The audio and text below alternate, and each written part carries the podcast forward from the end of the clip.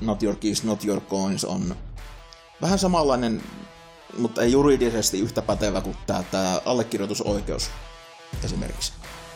Että sä, sä voit antaa sellaisen allekirjoitusoikeuden jollekin muulle, tässä tapauksessa on pörssi, ja pörssi periaatteessa näyttää sulle vaan web-sivulla, että sulla on tämän verran bitcoinia. Tämä on Mikä ihmeen Bitcoin podcast. Toivottavasti sinulle kuuluu hyvää. Minä olen Eetu Räsänen ja toimin tämän podcastin isäntänä. Podin tarkoituksena on tuottaa informaatiota Bitcoinista helposti ymmärrettävällä tavalla. Eiköhän siis aloiteta. Oikein paljon tervetuloa jakson pariin.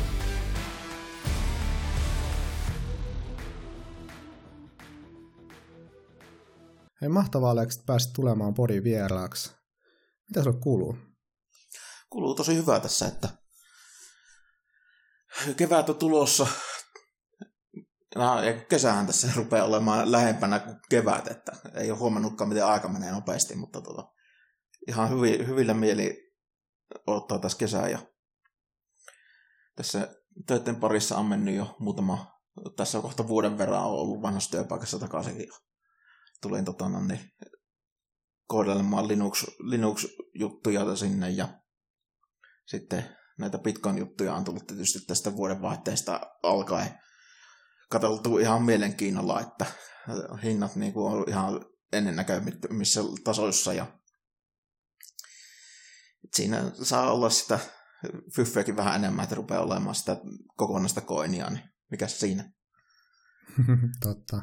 Tätä nauhoittaessa niin katselen tuosta ikkunasta ulos, niin lunta tulee vaakatasossa, että niin, no juhannussäät alkaa tulla sieltä pikkuhiljaa. No niin, kyllä. Hei, kertoisitko kuka sä oot, mistä sä tuut ja mitä sä teet? Kuuntelijoita on varmasti se, he, meillä, jotka ei tiedä sua, tunne sua, niin jos lähdetään ihan siitä liikkeelle. Joo, mä oon tosiaan Aleksi Suomalainen. Mä oon tässä ollut tota, Helsinki, Helsinkiin muuttaneena 2016, niin on ollut erilaisissa näissä kryptovaluuttakuviossa mukana, että mä olin silloin, kun tulin tänne Helsinkiin, niin jo, joinasin tonne Helsinki Ethereum Meetupiin, ja siellä tuli oltua niin kuin ihan monta vuotta.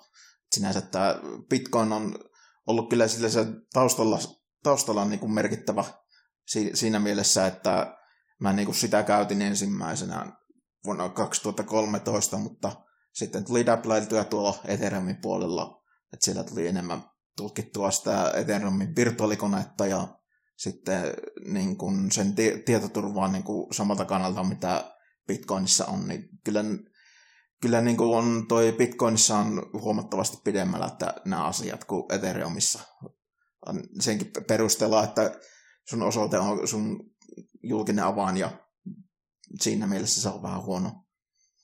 Mutta tota, me voidaan siihen mennä sitten vähän tarkemmin. Joo, mennään, mennään vielä siihen syvemmin. Tota, mi, mi, mikä tota, kaikilla oma tarinansa, ei tarvitse kaikkea kertoa, mutta tota, mikä oli siinä ensimmäinen potku, potku, että sä tipuit sinne Bitcoinin kadinkoloon ja näihin avoimen lähdekoodin projekteihin? No, avoimen lähdekoodin projekteissa mä oon ollut niin kuin, uh, vuodesta 2006. Mä olin semmoista molekyylin mallinnusohjelmaa olin tekemässä Javalla ja oli kolme vuotta siinä ennen kuin mä menin sitten töihin 2008 ja siitä se vähän jäi, mutta sitten kuitenkin ekassa työpaikassa tuli tehtyä hyvinkin paljon eri avoimen lähdekoodin projekteja, kun oltiin kuitenkin Suomessa ainoita suurin piirtein, jotka sitä teki. Ja, että se oli toi Nomovok, Nomovok, ja se ei ole teillä enää ollut tonne ihan pystyssä, mutta hyvä firma oli olla töissä siellä. Ja Bitcoiniin mä tutustuin silloin, kun se tuli ehkä tuossa 2009 mä kuulin siitä jotakin, mutta en osannut vielä sitten sen enempää niin kuin tehdä sillä mitään, kun ei ollut keinoa niin kuin ostaa ja ostaa niitä kolikoita ja silleen niin ehkä me joku klientin latasin ja laitoin salasana, mutta en muista sen tarkemmin mitä teen, mutta sitten 2013, kun palasin siihen takaisin, niin siinä tuli toi, toi Mount Cox oli se pörssi silloin, mistä niitä ostettiin, niitä bitcoineja, niin mä kokeilin, että se kun mä ostettu itselleni Raspberry Pin tuolla, tuolla bitcoinilla, niin mm. sain, kyllähän se onnistui, että se oli niin kuin 0,8 bitcoin ja silloin se hinta ja sitten tota, kotiin, kotiin kuljetus kyllä sisältyi hintaa. Se oli hyvä kiinalaismyyjä. Niin se sitten tuli sieltä ja oli silleen, että no kyllähän tämä toimii. Vähän oli semmoinen pienkankeus siinä, että miksi tämä nyt tämä mm. maksu ei lähekkää ensimmäisenä niin kuin liikkeelle ja sitten niin kuin tuli katseltua vähän tarkemmin, että Aha, siinä pitää ottaa, että se menee tämmöiseen lohkoon, mitähän tämä tarkoittaa. Ja, että se oli tosi, tosi semmoista niin kuin uutta, että mm. miten niin kuin asia, asioita tehdään niin kuin tällä lailla verrattuna siihen, mitä niin kuin verkkopankissa pystyt tekemään. Niin. Et mm. Siitä se sitten lähti vähän ja tosiaan sitten 2016 mä 2015-2016 mä sitten Ethereumin törmäsin ja olin siinä, siinä kuviossa sitten aika pitkänkin, sen tosiaan kaksi-kolme vuotta mukana ja mä sitten tota, öö, olin siinä ihan johtamassakin sitä Helsingin Ethereumin ryhmää ja siinä oli sitten, tuli nämä ICO-ajat ja edellinen ATH silloin 2016-2017 se oli ihan semmoista omitusta aikaa vähän, että tuntui, että oli niinku vieraita tuli, ja mitä oli, yksi nainen asui Jakartassa, niin se oli käymässä Roomassa, niin se ajatteli, että hän tulee Suomeen käymään nopsaan, että se oli ihan mielenkiintoista. Ja sitten tota, oliko se nyt 2018, niin 2017 ehkä, niin tuli sitten Niko ja Rafeen törmättyä tuolla konsensuksen kautta ja sitten rupesin niin kuin enemmän keskittymään näihin Bitcoinin, Bitcoinin näihin saloihin ja totesin sitten, että siinähän on niin kuin paljon paremmin tehty nämä asiat niin kuin tietoturvan kannalta. Ei ole sellaista ylimääräistä tauhkaa, vaikka mä siitä tykkäsinkin Ethereumissa, että siinä on se niin sanottu maailman tietokone, ja se oli niin kuin se mielenkiintoisin asia. Ei, ei mua ne ikot tai muut kiinnostanut siinä tai rahan tekeminen. Että... Öö, Mutta toisaalta sitten kun näki sen, että miten CryptoKitty sen verkon veti alas, niin ei sitä oikein tullut sitten mitään loppujen lopuksi. Et harmi juttu, mutta näin kävi sitten. Joo. Tuota, mitä raha merkitsee sinulle? Mm, on se sille sen, se on mulle lähinnä semmoinen funktio, että funktio niin toteuttaa itseensä, että öö, totta kai mä teen sellaista työtä, mistä mä tykkään.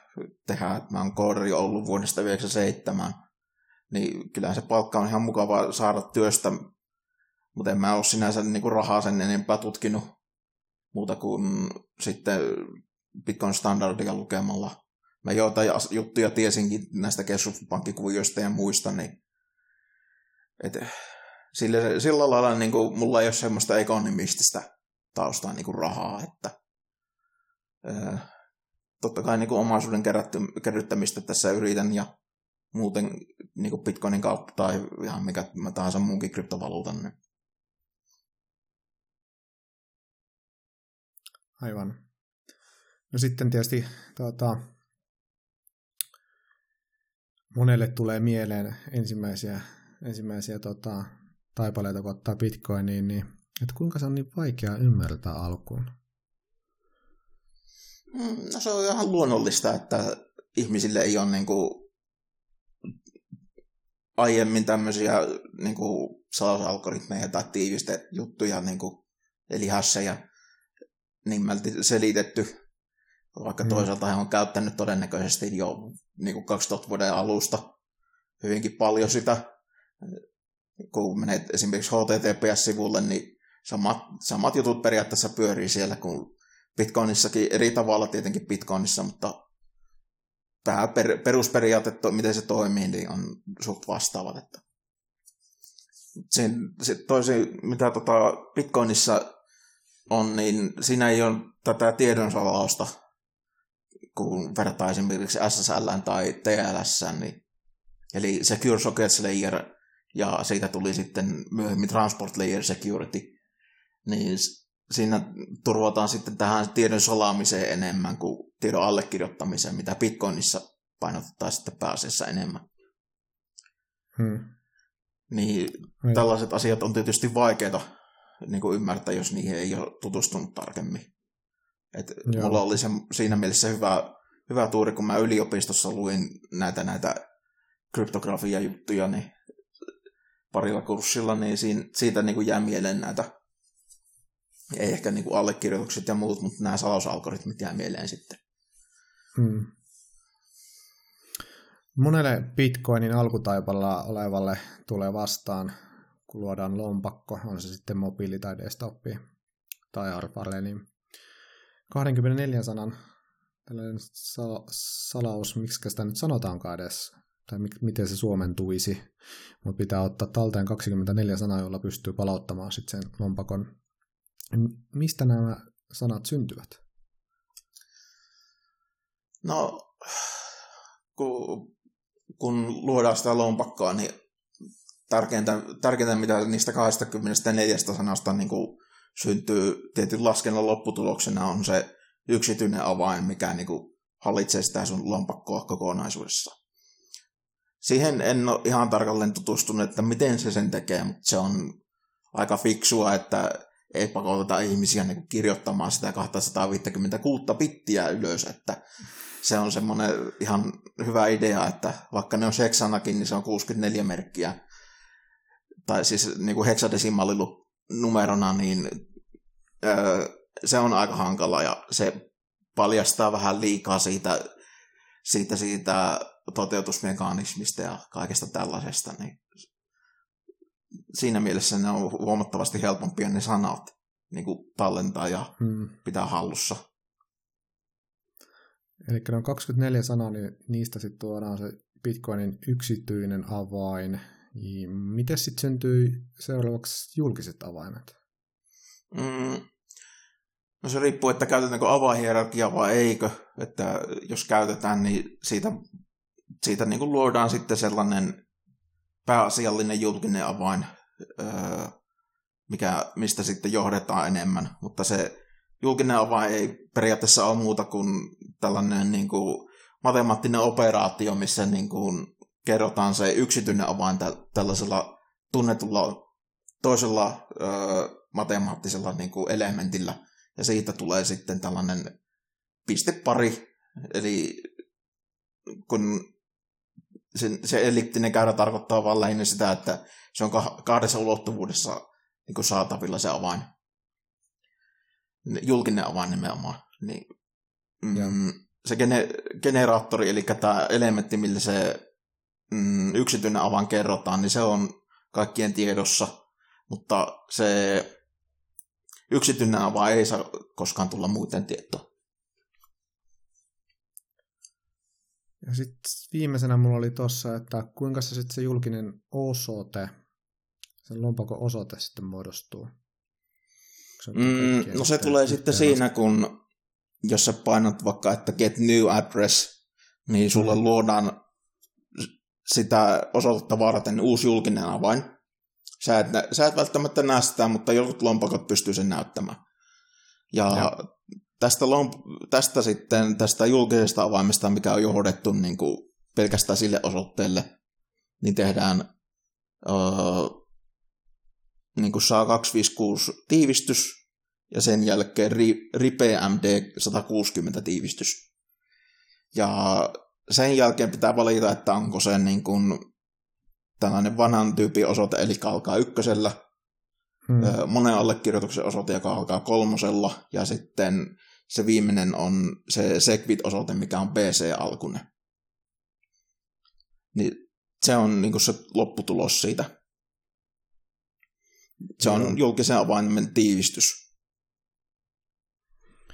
Ensimmäisenä tuota, tietysti näitä uusia bitcoinereita suositellaan ottamaan ne, tuota, jos on ostanut pörssistä, niin tuota, turvata ne omat bitcoinit, niin mitä se sitten oikeasti tarkoittaa, että kun aina äh, hoetaan, että not your keys, not your coins, niin tuota, sillä on varmasti selityskin tälleen näin, tuota, jos kaik- kaikille ymmärrettävällä tavalla koetat avata sitä. Joo. Mm, normaalistihan kun sä teet Bitcoin-siirtoja, niin sun pitää allekirjoittaa jotakin itse. Mutta tämä tarkoittaa, että se mm. lompakko on sun hallussa. Hmm. Ja pörsseillä, se, he, he, pörsseillä on heidän oma lompakkojärjestelmä. Mä en ihan tarkkaan tunne niitä toteustapoja, koska en usko, että ne hirveämmin edes kertoo siitä. Mutta tota, lähinnä, lähin niin kuin tällainen idea, mikä mulla tuli mieleen tästä Not Your Keys, Not Your Coins, on vähän samanlainen, mutta ei juridisesti yhtä pätevä kuin tämä, tämä allekirjoitusoikeus esimerkiksi. Että sä, sä voit antaa sellaisen allekirjoitusoikeuden jollekulle muulle, tässä tapauksessa se on pörssi, ja pörssi mm. periaatteessa näyttää sulle vain web-sivulla, että sulla on tämän verran bitcoinia. Ja se on heidän hallussa jonkun, joku, jostakin osasta sitä heidän lompakkoansa. Ja sitten jos sä haluat siirtää omaan haltuunne, niin sen pörssin on tehtävä se allekirjoitus omassa päässään, tai siellä pörssin päässä, ja sitten ne bitcoinit lähetetään sulle. Niin sulla ei ole silloin avaimia käyttää heidän bitcoinejaan, vaan se on pelkästään esitys web-sivulla, että paljonko sulla on niitä bitcoineja. Tuosta tuli itselle ehti mieleen jatkokysymys, että kun sä lähetät, lähetät sieltä pörssistä siihen sun lompakkoon, niin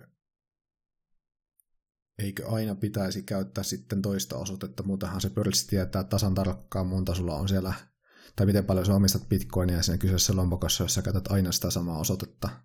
Mm, kyllä, ihan, ihan oikein meni, että se, ne osoitteet on kuitenkin näkyvillä lohkoketjussa, ja he, heillä on tarkka kirjanpito siitä, että miten paljon minnekin on mennyt, ja toisaalta se kirjanpito on sama sullakin, että Hmm. Että mielellään aina uusi osoite sitä varten, että lähettävät sulle bitcoinia. Mikä olisi sellainen tuota, käyttäjäystävällinen lompakko tällaiselle aloittavalle, joka haluaisi niin kuin, tuota, turvata omat bitcoinit, joissa olisi juurikin ainakin tuo ominaisuus tehdä uusia osoitteita? No paras ja yksinkertaisen, mitä minä tiedän, on tuo Wasabi Wallet. Et siinä on hoidettu tämä hyvin, hyvin pelin alla tämä just uusia osoitteiden generointi. Niin kuin. Ja siinä on tietysti sellainen huono puoli, että kun sä avaat sen, niin sä pystyt avaamaan myös sen lompakon ilman, että se, se kysyy salasanaa, mutta sekin on saatavilla lukit, lukit, lukittavaksi ennen kuin sä pystyt Aivan. avaamaan sitä wasabia, mutta se kuitenkin Sanoit, toimii tosi hyvin. Konepelin alla, niin meinaatko, että käyttäjän ei tarvitse itse luoda niitä osoitteita, vaan se joka kerta kun Wasabi lähettää, niin Wasabi hoitaa sen, että siihen tulee se uusi osoite näkyviin sinne tuota, lähettävälle esimerkiksi pörssille. Ei, kyllä sun pitää luoda se itse aina. Okei. Okay.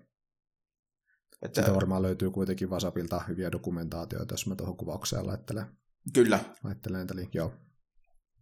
Se on yksinkertainen, ja sä voit luoda siihen sellaisen niin kuin otsikon, että mistä nämä on nämä mm. rahat tullut, niin pysyy kärryillä sitten, että miten sitä käyttää sitä bitcoinia, mikä on tullut tietystä osoitteesta. No niin, meinaatko, tällä vähän leipeliä, että nyt nämä bitcoinit tuli tuolta tuolta Aleksilta ja toiset tuli Nikolta ja niin poispäin, että niin ne pitää niin kuin sen juurikin sen summan, että se ei niin kuin yhdistä niin kuin jossain no Ledgerissä käsittääkseni on niin, että se survastaa sitten kaikki yhteen ja sä tiedät, että mistä sä oot ne kaikki sinne niin kuin ostanut. Kyllä. Joo. Pysyin sitten kärryillä ja ajattelin, että selvänä vielä tuollainen kysymyksen muodossa tuon ääneen, niin tota, Mites kun tuota, no, Rafaeltakin tämä vähän tiedustelin, mutta jos tuota, vähän syvennytään vielä tuohon, että jos noi kvanttitietokoneet yleistyvät, niin voidaanko tuo SHA-256-algoritmi sitten rikkoa ja miten niin kuin Bitcoin tai Bitcoinin kehittäjät sitten lähesty tuota asiaa, että onko sitä niin kuin jo mietitty, että jos ne yleistyvät, niin myös Bitcoinin koodia tulee jollain tavalla tai tietoturvaa parantaa. Mm, no, en lähinnäkään näkisi niin kuin sitä SHA-256-algoritmia, että se olisi mitenkään heikko sille kvanttitietokoneelle. Että ihmisillä on sellainen käsitys, että se on jonkunnäköinen tällainen ihme, ihmekapistus, että sillä pystytään kaikkia laskemaan, mutta ne on hyvin tällaisia niin kuin sovelluskeskeisiä, että mitä niillä kvanttitietokoneella tehdään. Eli voidaan puhua enemmän kvanttilaitteista. Eli hmm. että en, en ole ainakaan tietoinen, että sitä SHA-256-algoritmia vastaan olisi mitään tiedossa. Tämä tilanne tietysti voi muuttua, jos kvanttitietokoneista tuleekin just tietokoneita, eli niitä voidaan niin kuin yleisesti ohjelmoida ja sellainen, voit ostaa jostain kvanttitietokoneen ja se sitten tekee sun, sun ajamaa koodia ja tekee kaikkea monikäyttöisesti ja muuten, niin siinä voi olla, että tulee muutos. Mutta tuota, pääasiallinen kohdehan kvanttitietokoneelle on just tämä julkisen ja salaisen avaimen, niin kuin, ää, tai siis salaisen avaimen löytäminen julkisen avun, avaimen avulla. Että kaikkihan luottaa siihen, että se kertolasku just tämän yksityisen avaimen ja sen generaattoripisteen välillä, niin että se on mahdollisimman yksisuuntainen ja se olisi vaikea tehdä niin kuin toiseen suuntaan. Mutta jo 80-luvulla tehtiin niin kuin tällainen algoritmi kvanttitietokoneelle, että missä pyritään just tähän, että saa, saadaan se selville se yksityinen avain julkisesta avaimesta. Se ei ole mitenkään helppoa mm. ja siinä kestää silti aikaa, mutta on se vähemmän aikaa kuin tämä, että pitää universumin loppuun asti jauhaa kaikilla maailman tietokoneilla 256 bittiä. Mm. Ja Bitcoinissahan se on hoidettu aika hyvin, että nämä uusimmat, uusimmat maksutyypit on sellaisia, että ne ei paljasta suoraan sitä julkista avainta verkossa, vaan siitä, julkisesta avaimestakin on aina se tiiviste, tiiviste siellä verkossa vaan näkyvillä, että ei sitten suoraan päästä siihen. Ja vaikka sä pääsisitkin, niin sä periaatteessa murrat vain yhden avainparin mutta Bitcoinissa on mekanismia, niin kuin just tämä uusien osoitteiden luominen luona uuden avainparin, niin sä pystyt vaan siihen yhden parin murtamaan ja sit sulla ei ole sen jälkeen yhtään mitään niin kuin pääsyä. Että just tämänkin takia on tärkeää, että ei uudelleen käytä osoitteita. Vaikka se ei ole vielä todennäköistä, että kvanttitietokone tulee mitään murtamaan.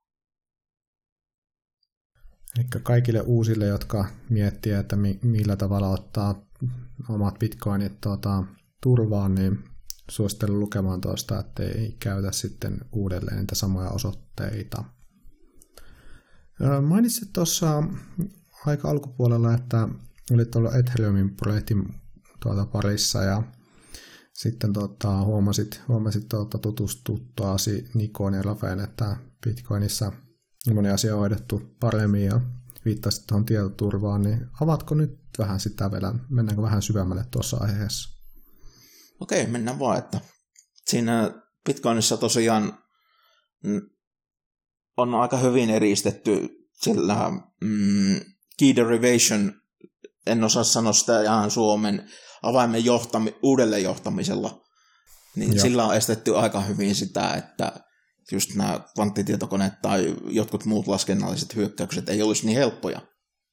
Hmm. Ja se key derivation perustuu siihen, että on tietty yksisuuntainen funktio, mihin ajetaan sun ää, uudelleen luotu joku ää, tie, tietty merkki, ei, joku tietty luku, minkä sä tiedät, mm. ja se on johdettu sun yksityisestä avaimesta niin kuin eteenpäin. Ja sen funktion jälkeen, kun tulee luku, niin sen, sen kun kertoo sillä generaattoripisteellä, niin on taas julkinen avain sitten käytettävissä. Niin se perustuu just tähän yksisuuntaiseen funktioon, että taaksepäin ei voi mennä siinä hierarkiassa ilman, että sulla on tieto siitä ihan ylimmäisestä avaimesta, jonka sä avaat, avaat niin kuin omalla lompakolla. Et muuten ei onnistu.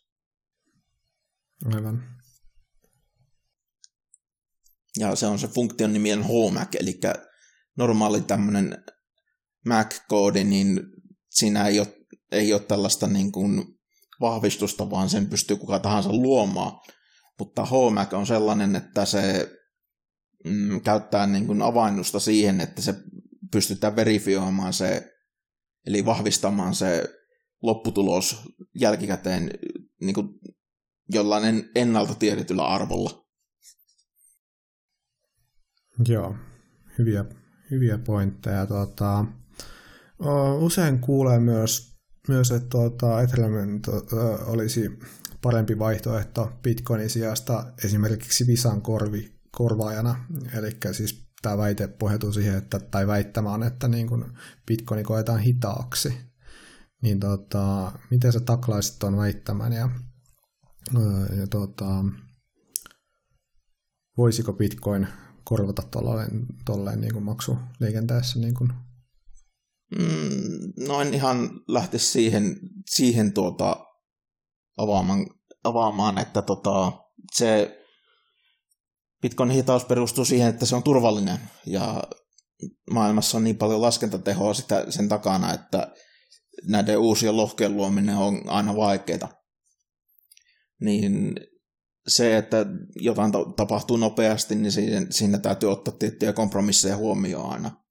Se ei ole niin yksinkertaista, että, että tuota, visa, kun sä teet visalla, niin siinä tapahtuu huomattavasti paljon enemmän asioita kuin mitä, mitä niin kuin tajuakaan, että se menee hyvin, hyvin tota, no, niin vahva, vahvasti tuota, suojattujen tietokoneen läpi ja muuten, niin mm, Ethereumissahan on tietysti samanlainen tällainen työtodisteeseen perustuva ö, konsensus käytössä, ja se on ihan toimiva, ja se on huomattavasti nopeampi, mutta, ja en voi sanoa sitä, että siinä olisi tehty kompromisseja, koska se on kuitenkin niin eri tavalla toteutettu, että mm, ehkä enemmän bitcoinia voisi kä- käyttää tuota, sellaisten niin kuin isompien siirtojen tekemiseen ja sitä itse pääketjuja ja sitten layer 2 tasolla, eli Lightningia käyttämällä olisi sitten tällainen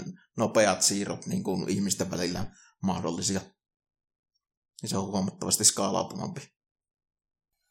Lightning eli salamaverkko, niin minkälainen tilanne siinä projektissa nyt on, että onko se, toimiiko kukkuukseen ja tuota, voiko sitä jo suositella käytettäväksi? No se on vielä kokeiluvaiheessa. Siin, siitä on kaikki vielä tietoisia, mutta se on aika lupaava alku kuitenkin tälle toiminnalle. Ja siinä on niin kuin nähty se, että se pystyy todella nopeasti se suoriutumaan niistä maksuista, mutta se tietysti edellyttää sen, että se maksupolku on löydettävissä. Se ei aina ole, koska totta kai kun se on jo hajautettu verkko, niin ei aina voida, to, nää, ei aina voida olla varmoja siitä, että se verkon kohde on aina saavutettavissa tänne välipisteet siinä. Et kokeiluvaiheessa, mutta hyvin lupaava mun mielestä ainakin. Miten siinä on tuon tietoturvan näkökulmasta, näetkö, että siinä on otettu huomioon, että eikö siinä tasata ne maksut sitten aina sinne kuitenkin pää, päälohkoon, lohkoketjuun, ja silloinhan se on se liikenne auki sinne varmaankin niin kuin molemmin puolin salamaverkkoon, niin minkälainen tietoturva siinä on, ja onko se riskejä, että käyttää, käyttäjän tietoja sitten niin kuin, ä, tulee alttiiksi hakkeroinnille tai muulle mm, tällaiselle? No niin, se, se tietysti on aina tällainen huoli, mutta mun tietämys salamaverkosta ei perustu muuhun kuin siihen, että mä osaan käyttää sitä. Että en ole tutustunut sen tarkemmin siihen, että miksi, miten se toimii sillä lailla, kun se toimii, mutta tota, samalla lailla kuin Ethereumissakin, niin sun julkinen avain on myös sun osoite, niin se on tietyllä tasolla vähän tällainen ongelmallinen aina. Että sen verran voin sanoa vaan siitä. Joo. Me käytiinkin tuossa Rafen kanssa verkosta jonkin verran, ja, mutta se on jotenkin, jäi, jäi niin tota, mieleen monta kysymystä, jota osannut silloin kysyä, eikä vieläkään oikeastaan osaa niitä muodostaa, että pitää itsekin, itsekin vielä selvittää ja lähteä kokeilemaan ja sitten muodostaa niitä kysymyksiä ja ottaa, ottaa sut tai Rafa tai joku muu, muu siitä aiheesta, Nikoki esimerkiksi, niin voisi olla ihan hyvä niin keskustelemaan siitä. Ja, Ketä sä suosittelit seuraamaan Twitterissä ja miksi? Oi, oi. Jos vaikka sanotaan, että valhi vaikka kolme, eikä tarvii niin ensimmäistä, mitkä tulee mieleen, jotka on sellaisia niin kuin henkilöitä, jotka tuo tätä bitcoin-skeneä silleen helposti ymmärrettävässä muodossa, eikä, eikä välttämättä lähde sitten ihan niin kuin sinne heti syvään päätyyn. Että jokainenhan toki sitten löytää niitä hyviä seurattavia, mutta laita joku, no, joku vinkki. Mä en hirveästi Twitterissä muuta tee kuin tota, seurailla vaan tiettyjä ihmisiä, mutta tota, no bitcoin.fi on yksi hyvä.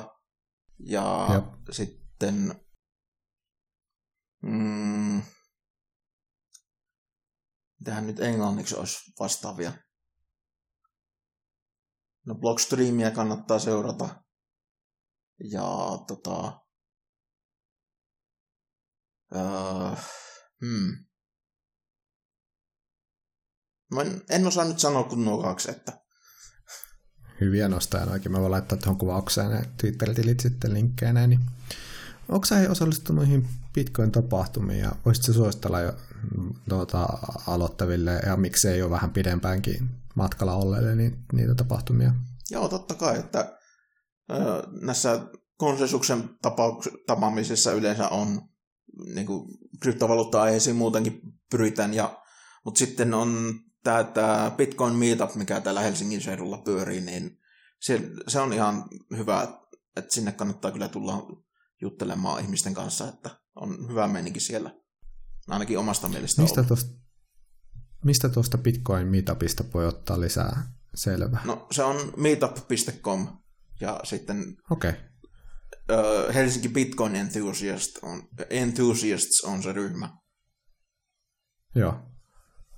Voin laittaa kanssa ne tuohon kuvaukseen, niin linkit niihin. Hei, jos kuuntelijalla nousee kysymyksiä, joita haluaisi esittää sinulle, niin mistä sut tavoittaa? Ja saako sun, sulle laittaa tyhmiä kysymyksiä? No, voi tietysti, voi tietysti laittaa, että mä oon Twitterissä äh, nicknameillä LocusF, eli L-O-C-U-S-F.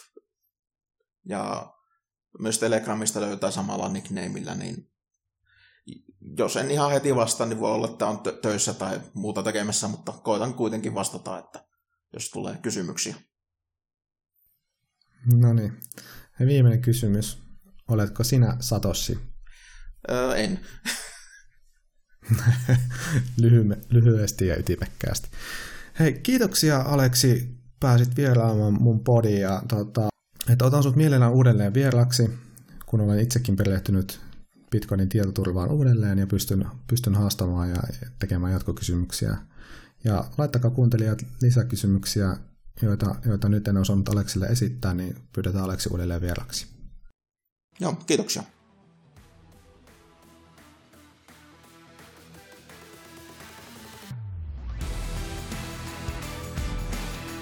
Iso kiitos, että kuuntelit jakson. Kaikkien jaksosta tykänneiden somessa jaksoa jakavien ja tai arvostelun jättäneiden kesken arvotaan Bitcoin standardikirja. Muista merkitä julkaisuun mikä ihmeen Bitcoin-tili mukaan, että osallistut arvontaan. Arvontaan osallistumisen takaraja on seuraavan jakson julkaisun ajankohta. Ja vielä kerran kiitos, että olit mukana.